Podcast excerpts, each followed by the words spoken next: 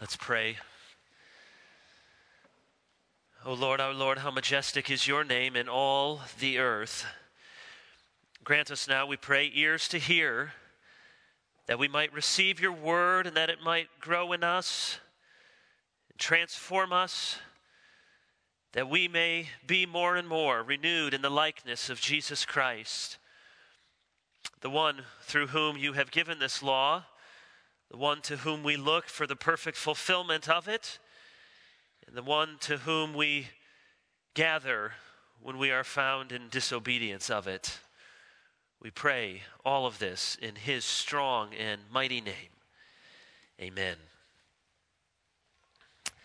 As we come to the end of these 10 weeks in the 10 commandments. Hopefully we have found whether you have studied these many many times in your life or this was the first time slowing down to look at them week by week. Hopefully we have found that there is more than meets the eye here that each commandment gives to us not only a, a negative do not do this but by implication a positive command and that each commandment finds itself transformed and transposed in and through the coming of Christ. And hopefully, we've seen that even though many of these commandments are just a few words long, there is much to gather from the history of the church and applying to contemporary ethics and controversies. Hopefully, we have found that there is good reason that we should be a people who study and respect and teach to each other and to our children the Ten Commandments.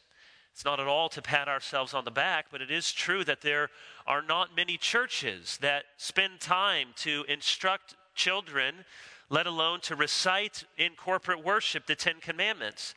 And yet, as I said at the outset of these weeks together through the Decalogue, for most of Christian history, the Ten Commandments, along with the Lord's Prayer and the Apostles' Creed, form the backbone of catechesis. That is, this is what the church saw fit to pass on to the next generation. And so we come here to the 10th commandment, Exodus chapter 20, verse 17. You shall not covet your neighbor's house, you shall not covet your neighbor's wife, or his male servant, or his female servant, or his ox, or his donkey, or anything that is your neighbor's. Now let's think through that one more time. You shall not covet your neighbor's house. Boy, you think to yourself, she sure has a lot of nice stuff. I'm tired of living in this neighborhood. Sure would be nice to have some of the nice things that that couple has. Why isn't my life more like HGTV? Why do we live in such a dump? It's embarrassing. Life must be pretty swell to live in a house like that. You shall not covet your neighbor's wife. Why did I marry the woman that I did? Or the man that I did? Her husband is always so friendly. He's good with the kids, he helps around the house. Why am I stuck with this husband? There's so many good ones out there. Or you think, man, his wife is gorgeous. Why hasn't my wife aged quite like that? Wish I could be married to someone like her. Maybe I wish I could be married to her. Boy, my life would be so much easier, so much more fun. I didn't end up with him, her. You shall not covet your neighbor's male servant, his female servant, his ox, or his donkey you think, my car is a piece of junk. Makes more noise than the school bus coming around the block. And all the other families that, that I talk to in our community, they go on these great vacations. They're going to the Grand Canyon or they're going to overseas or to Europe or at least drive down to Disney World. We can barely afford to go to grandma and grandpa's. I see all my friends and all the promotions they're getting. Why am I stuck in this loser job? I look at my kids and I think, why aren't my kids more like their kids? They don't seem to have any problems. Why are my parents more like their parents? Do you know how much Johnny gets paid to mow the lawn? You shall not covet anything that is your neighbor's. hmm, if I could only be smart like them, my life would be so much better if I were shaped like her. Why couldn't I get normal parents? How, how, come I can't throw or run or jump like my friends? Why can't I play a musical instrument? Why can't I draw anything? Everything in my life is hard, everything in their life is easy. Why am I me when I want so much to be them? You ever have any of those thoughts? The Bible speaks against the sin of covetousness in the strongest terms possible. Romans 1 28 and 29. And since they did not see fit to acknowledge God, God gave them up to a debased mind to do what ought not to be done. They were filled with all manner of unrighteousness, evil, covetousness, malice. And it goes on and on. They are full of envy, murder, strife, deceit, maliciousness. They are gossips, slanderers, haters of God, insolent, haughty, boastful, inventors of evil, disobedient to parents, foolish, faithless, heartless, ruthless. Quite a list, a nasty list. And right in the middle is covetousness. Ephesians 5 3, but sexual immorality and all impurity or covetousness must not even be named among you as is proper among the saints. Now, there, that covetousness may be in particular the sort of lustful coveting of the flesh, but surely it's striking that Paul mentions sexual immorality, impurity, and covetousness as the sort of sins that ought not even to be named among you. There's no hint of them among God's people. Coveting is a serious sin. What exactly is it? Coveting is not the same as desire. The 10th commandment is not prohibiting every sort of longing or want or wish or desire. Jesus knew what it was to be hungry in the wilderness, to want for food, to be thirsty while on the cross, and desire something to drink. He wasn't coveting. Jesus was a real human being, and he got tired and wanted to sleep, and he was thirsty, wanted something to drink. He was hungry, wanted food. Jeremiah Burroughs, in his book, The Rare Jewel of Christian Contentment, which I know Bernie referenced a couple of weeks ago in his sermon on contentment, states that proper godliness and contentment is not opposed to a variety of things. He says it's not opposed to a due sense of affliction. It's not opposed to offering a moan or a complaint to God or to our friends, nor is it opposed to seeking for lawful help and endeavoring to be delivered out of affliction. Did you get that? It's a really good book that Burroughs wrote, and if you read it, it's typical Puritan. It's, it's searching and it's penetrating, and you'll get done reading that little book, and you'll feel like, I don't feel like I'm content about anything. And so it's striking that he does give the necessary nuance in qualifications. That when we talk about coveting, or we talk about the opposite, to be content, he says it doesn't mean that you don't feel affliction as affliction doesn't mean that you never offer a complaint. It doesn't mean that when your friends say, How are you doing? you just have to always say, Couldn't be better. Oh, sometimes you say, It's hard to imagine feeling any worse.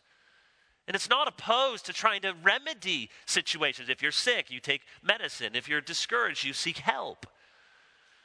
So, what is it? What does it mean to covet?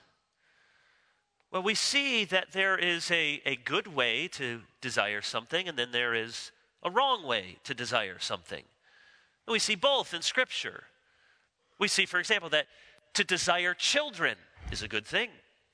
To desire sexual intimacy in marriage is encouraged in Song of Solomon to try to work hard and prepare and try to gain something for yourself. That's not coveting. Proverbs often speak about, well, look to the ant, don't look to the sluggard. You know, work hard, be resourceful. And all things being equal, you'll probably do all right in life. So it's not wrong to long for God, to desire more of His Spirit. Paul even said, in one sense, he desired that he could pass on from this life and go to be with Christ. So, so don't hear that coveting equals desire, that all desire is bad. There, there's a word for that philosophy. It's called Buddhism. The problem in the Buddhist worldview is that human beings have cravings, they have desires. So in Buddhism, there are four noble truths one, life is suffering. Two, suffering is caused by craving. Three, nirvana is reached and suffering is ended when we stop craving. And then, therefore, number four, the way to this liberation from craving is to follow the Noble Eightfold Path. So that's Buddhism. You suffer because you want things and you're desiring things and you're craving after things. And the way to reach a state of enlightened nirvana is to cut out those sort of cravings, to become at one with your surroundings, to go with the flow, to be at peace with the world around you.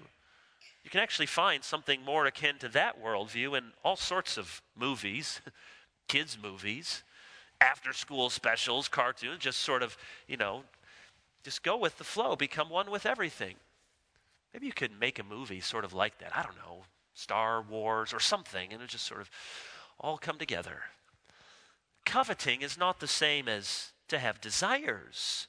That's not Christianity. The Christian problem is that we desire the wrong things, or we desire the right things in the wrong ways, or we desire good things but not the best things. And often the problem in Christianity is not that our desires are too big, but rather they're too small. As you've heard before, the famous line from C.S. Lewis, where he said that we are like children making mud puddles in the streets, living in the slums when we don't know anything about a holiday at sea. We are far too easily pleased, he says. Our desires are too small. We want fleeting worldly pleasures, and we can have massive eternal satisfaction in God. So, if coveting is not the simple existence of desire, what is it? Let me suggest two things. Number one, we covet when we desire what belongs to someone else. When we desire what belongs to someone else. So it isn't just saying it would be wonderful to have 500 more square feet. That in itself may not be a sinful desire. Um, I said to my wife not too long ago that money can't buy you happiness, but if it buys you some more square feet with seven kids, it, can purchase a little sanity. So there, there's a place for it. You may think, I'd like a better job. Um, I, I'd like to be married. Or you have all sorts of desires. But the problem is when you want what someone else has and you want to take it and make it your own. So, one way of looking at the 10th commandment is to see it as the internalization of the eighth commandment. What is the eighth commandment? You shall not steal. So this is saying, do not steal and do not desire to steal, to take from someone else. Joshua 7:21. When I saw among the spoil a beautiful cloak from Shinar and 200 shekels of silver and a bar of gold weighing 50 shekels, then I coveted them and took them. See, he first coveted and then he went and he took them. James 4 2. You desire and do not have, so you murder. You covet and cannot obtain, so you fight and quarrel. You see, these two sentences are in parallel. Coveting is a desire for someone or something that isn't yours to have. You think of David spying out on his roof, and there he sees Bathsheba bathing, and she's beautiful. And that first instinct in his heart is a, is a coveting. He wants her. And so, since he's the king, he then goes out and he takes her. So, coveting is to stealing what lust is to adultery. So, sex in its proper context is a gift from God. Possessions can be considered gifts from God. But sex outside of marriage between a man and a woman is unlawful. And so, possessions become unlawful if you take them from someone else. And now the 10th commandment goes even one step further. Just as lust says you shall not desire in your passions in your mind for that other man or woman, gazing, fascinating, cultivating a desire. Likewise, you ought not to have the same fascination, cultivation. Okay, you look at a house, you think, oh, that's a nice house. It's when you begin to romanticize, fantasize, you begin to nurture and cultivate these desires that you want what someone else has. You ever th- think about, I don't, I don't want to get political here. That's the way to make sure everyone all of a sudden looks up and starts paying attention. But you know, you, you could look at this from, from both ends of the spectrum. You could say uh, perhaps a criticism that people might make to, to those on the right is look, you should be more willing to give up things that you have. Are you just trying to always keep on? You're just trying to hold tightly to what you have? You ought to be generous and want to freely give it away. And perhaps a critique to those on the left might be is your whole platform generated by stirring up in people a sense of coveting? Do you see what other people have? People have more than you. You should have more. They, you should take from them what they have so that it can be yours. Coveting is a violation of the second great commandment to love your neighbor as yourself. Coveting is when we only think what is good for us, what we would like, what would make us happy, how our lives would be better, regardless of how others are affected. So I want that. So, kids, glad there's some kids here. Do you ever feel like you maybe struggle with coveting? You ever go over to another friend's house and they have something that you really wanted and didn't get for Christmas? Or do you have siblings in the house? Did they ever get something that you feel is unfair? They got to stay up later. Oh. They got dessert and you got none. They got a piece of pie that was this big and yours was just crumbs and little morsels. You ever feel that welling up in your heart? You ever just want to grab some? I wonder if, I'm sure that we have all the people, you know, we have godly people working in the nursery to prevent this, but I wonder if we could just go and see some of the, the beautiful covenant children on any given Sunday, if we might see an expression of violating the Tenth Commandment from time to time. Now, we can look and see it easily in kids because you know what? Kids, it's not that kids are more sinful necessarily than adults. It's just that we've been socialized a bit to make our coveting more respectful. And so, not many of us just go out and, uh, you know, get somebody's keys out of their coat pocket and go drive the car, take it for ourselves. Not many of us would have the gumption to just, you know, go over, I guess, and someone says, wow, nice. Want to trade?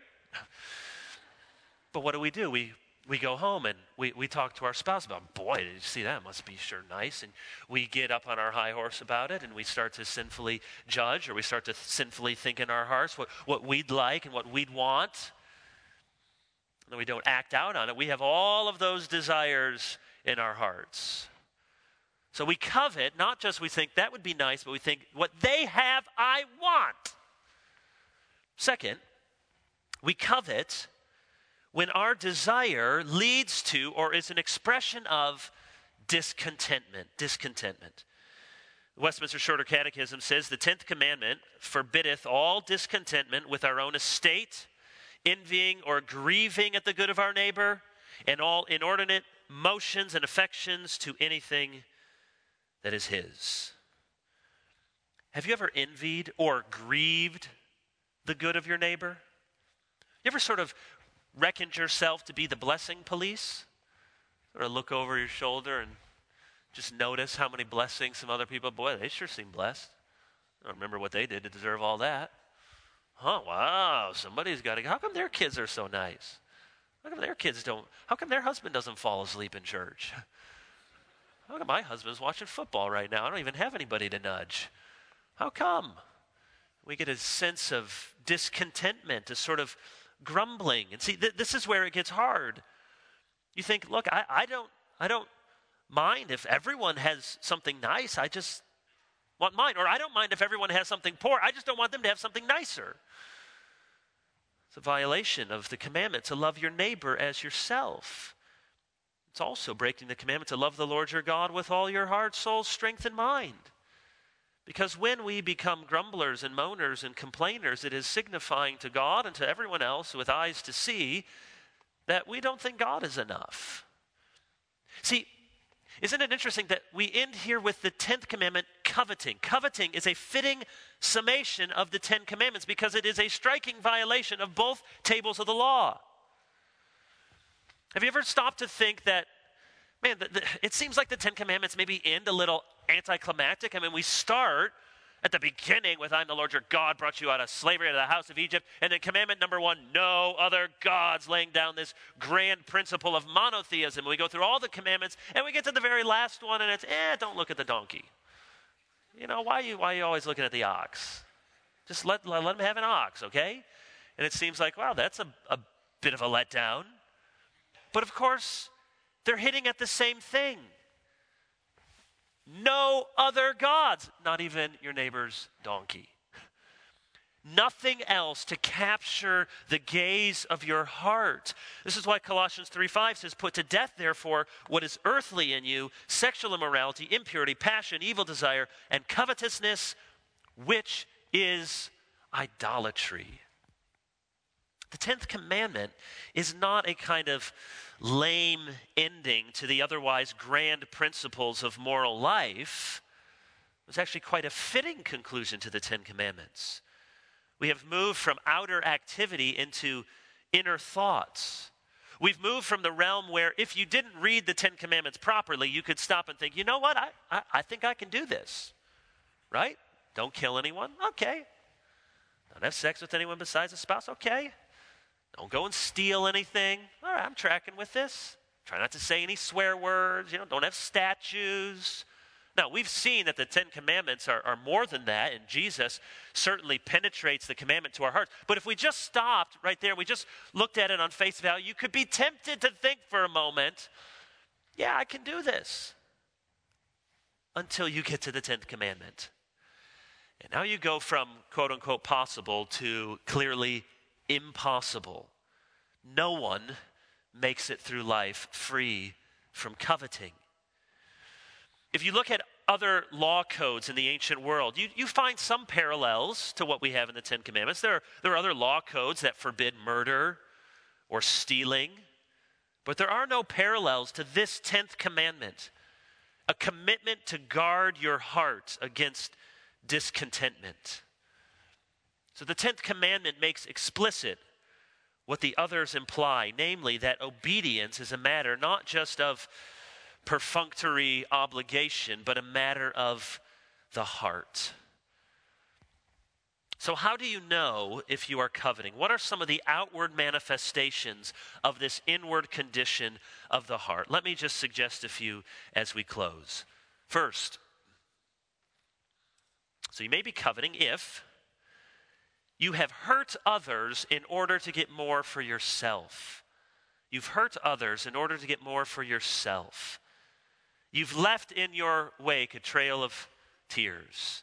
James 5 5, you have lived on the earth in luxury and in self indulgence. You have fattened your hearts in a day of slaughter. Now, the context there is this quintessential example of social injustice that you have employers who are cheating their employees out of their due wages. And they would have no recourse otherwise. This is like the parable of the laborers in the vineyard in Matthew chapter 20. You know, the, the, the, the, landowner comes out and he says, All right, who wants to come work in my vineyard? And they come and they work, and then they get paid at the end of the day. You get paid after you've done the work. And what would happen all the time is a landowner would say, Oh, you know what? Oh, boy, um, I, I guess I don't have the denarius today. Or, you know what, I don't think your work was satisfactory. Come back tomorrow and I'll pay you. And in this way, the employees would be cheated out of their wages. That was the quintessential example of social injustice. And James condemns it in the strongest terms possible. Says, You've fattened your heart. Yes, you've, you've become fat. You've become prosperous, but only to fatten you up for the day of slaughter when God comes to judge you. Because you have gotten rich off of the pain of other people?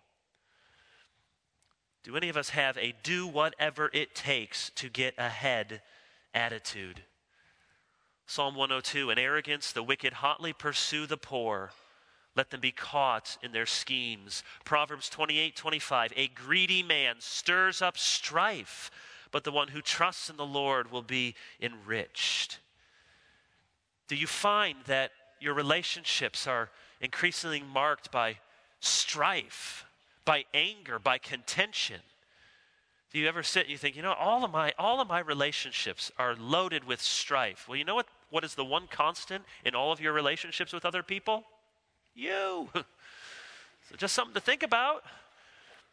Maybe it's because you're coveting. Maybe it's because, as James 4 says, you want and you do not have.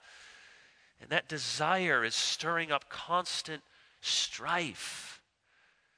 So you may be coveting if you hurt others in order to get more for yourself. Second, you may be coveting if you are preoccupied with making money and accumulating possessions. Matthew 13 speaks of the deceitfulness of riches and the worry of life that choke out the word. Remember, that's the word that's sown along in the, the, the, thorns, and at first it grows, and it looks like, yes, the seed of God's word is taking root, we're having fruit, and then it gets choked out. By what? The deceitfulness of wealth and the worries of life. See, oftentimes, you know, you know what robs the word of its power in our lives? It, it, it's, it's the stuff. And it's not just that, well, you possess stuff, it's all of the time and worry it takes to take care of the stuff. You, you, can, you can have a, a boat, you can have a cottage, you can have a second home. You, you can have these things as a Christian. Some of you do. And you, and you use them to good effect, you use them for really God glorifying recuperation, you use them to be hospitable to others. But we also have to be careful. We gain more, more, more. What, what, what, does, what does that require of us? More time, more energy. Suddenly we're, we're at church two times out of a month. We're sort of floating away. We're, we're not joining with God's people in worship. We're over here.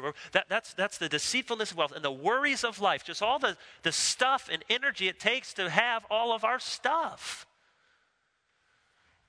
We're one of the very few people on the planet who's in the, especially in the, the history of the planet, whose, whose major occupation in life is how do we get rid of stuff?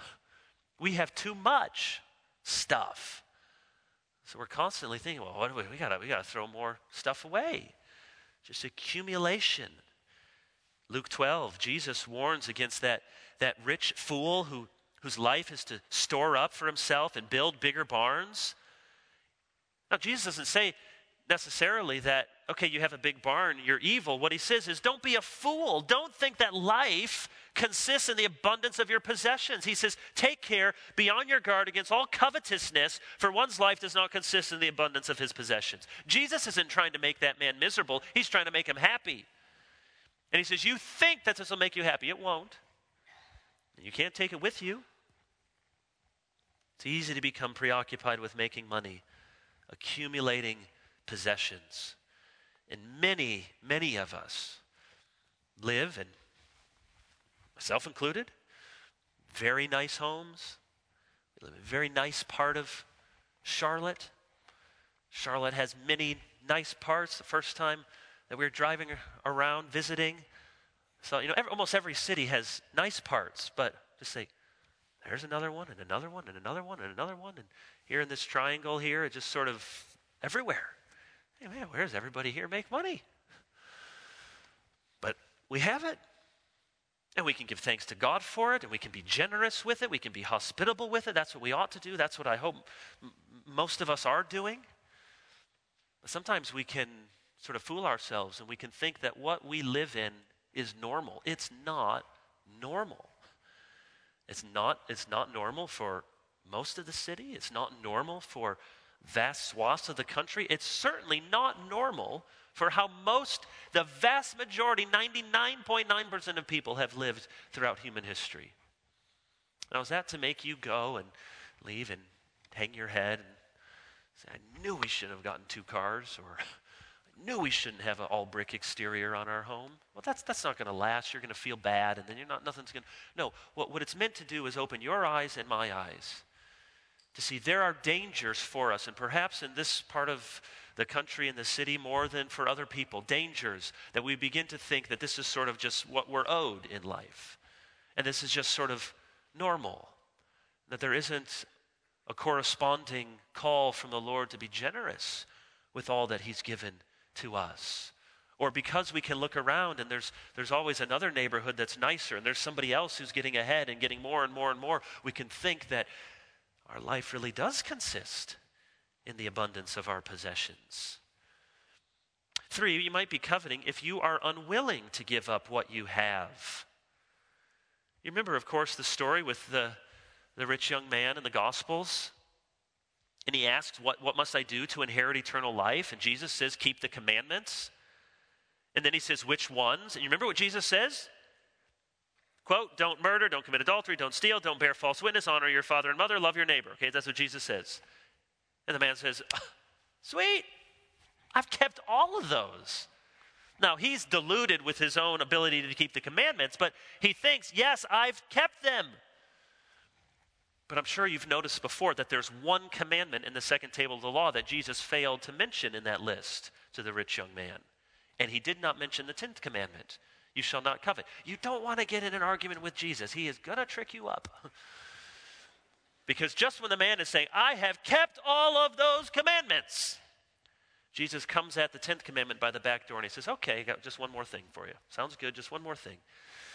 Um, why don't you give away what you have to the poor? And he walked away very sad.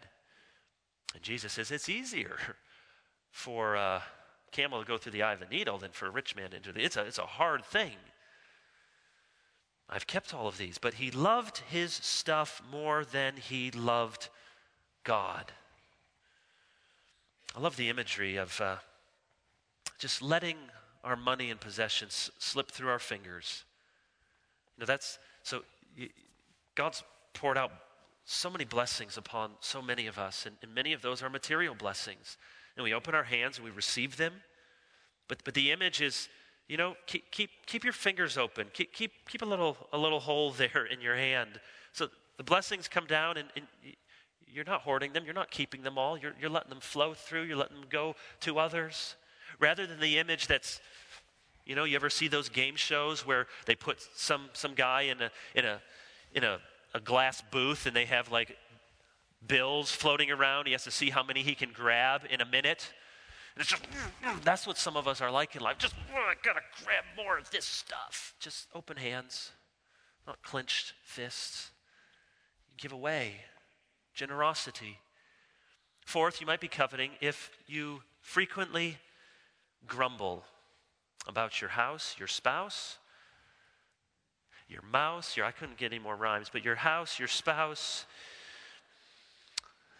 Dr. Seuss would, the quality or the quantity of your possessions or just the general state of your life. Now, here again, remember what Jeremiah Burroughs said? There's certainly a place for a moan, for a complaint, for a lament, for a God, I'm hurting right now. It's not what we're talking about. We're talking about day in and day out. We're like the Israelites, grumbling, complaining, want to go back to Egypt. Let me ask you the question this way are you always focused on the next thing? You, you always need to get the next thing? You think happiness is one more Amazon Prime purchase away? You think that it's always one more home renovation away. It's always one more vacation. It's always one more car. It's always one more something, one more outfit, one more pair of shoes. It's always just one more haircut. It's always one more something away. Or you're always looking at some other time of life. I wish I were younger. I wish I were older. I wish I were retired. I wish I were working. I wish I had more kids, fewer kids, peace, quiet, more to do. Happiness is always somewhere, it's, it's behind or it's head, but it's never here. One of the things that I, I, I always try to pray for when I do a, a wedding is I pray that the couple would have that rare gift to take joy in the moment they are in right there. Because that's so hard for us to do. This moment right now is good. Because you know, when you get married, you're, you're always you're always looking forward to the next thing. You're always, I wish I had a boyfriend or a girlfriend. Then I wish we could get engaged. And then it's, I wish the wedding was here. And then it's, I wish the reception was here. And then it's, I wish the honeymoon were here. And it's always, the next thing is right over there. And so I find myself praying for those couples. Would God help them to know right here, this moment is a gift. This moment is good. This moment has grace from your hand. Contentment and covetousness are opposites. Covetousness says, I need that. I won't be happy without it. Isn't it fair that I don't have it? And I want that more than anything else. Contentment says, I have what I need. I am happy in the Lord. He is good to all. And I want Him more than anything. 1 Timothy 6 6 Godliness with contentment is great gain. So, you see how this is not ultimately just about money, it's about idolatry, it's about what do we love, what are we chasing, what are you thinking about when you are free to think about whatever you can think about? Where, what does your mind drift to when you're, when you're in the shower, when you're, you're folding laundry, when you're on your way to work? What is the one thing you think you need more of to make you happy? What is the fill in the blank in your life? If I only had blank, I'd be happy. That blank is probably your God. If I only had a certain time in my race, if I only had this other person's attention, if I only had this kind of family, this kind of job, that, that, that blank is what we worship. When we covet, we believe a lie a lie about who God is and about how He loves us. And we must fight this temptation with faith. We must remember how the story ends, and we must remember that God is with us now. So remember how the story ends later. Ecclesiastes 5:10 He who loves money will not be satisfied with money, nor he who loves wealth with his income. This is also vanity. It's not going to work. Psalm 73 Asaph was envious of the arrogant. His foot had almost slipped until he went into the sanctuary of God and he discerned their end. Matthew 6:33, but seek first the kingdom of God and his righteousness and all these things will be added to you. So we need to keep in mind the ending that is coming, the ending for the wicked who pursue their unrighteous wealth, and then the ending for the humble poor who believe. And then finally, we must remember not only the ending of the story, but we must remember who is with us right now. For I have learned in whatever situation I am to be content. I know how to be brought low. I know how to abound. In any and every circumstance, I have learned the secret of facing plenty and hunger, abundance and need. I can do all things through him who strengthens me. Jesus says, I am the bread of life. Whoever comes to me shall never hunger, and whoever believes in me shall never thirst. So you believe what the ending is later, and you believe in the one who is with you right now. I have a God who loves me. I have a God who wants what is best for me. I have a God who wants to take care of me. I have God's Son at his right hand who can sympathize with me in my weaknesses and ever lives to intercede on my behalf. I have him with me, and I have him with me to assure me of the great inheritance that is coming for me. Not your best life now, your best life later. That's the biblical message. How do we begin to make progress in obeying the Ten Commandments? We make progress by turning to Christ, that is, God with us, the one who is the way, the truth, and the life. So that Christ tells us what is truth. He is the way to be forgiven when we disobey it and then his commands lead to life. Surely, throughout these Ten Commandments, we have thought often to ourselves, well, God, help me. I am not doing this. And that is the right response. But then you don't stay there. You don't stay there and just look at yourself and wallow in yourself and say, wasn't that good to go through the Ten Commandments? Be reminded week after week how we fail. Then run to the cross, flee to the cross, both to find forgiveness for our sins and to find from God new power. Because he sends the Holy Spirit with power, not only to break us free from the penalty of sin, but from the power of sin. We will not obey these commandments perfectly on this side of heaven, but God nevertheless calls us to obey them truly, that we might learn indeed what is abundant life. It's life in Christ, according to his will, according to his commands. Let's pray.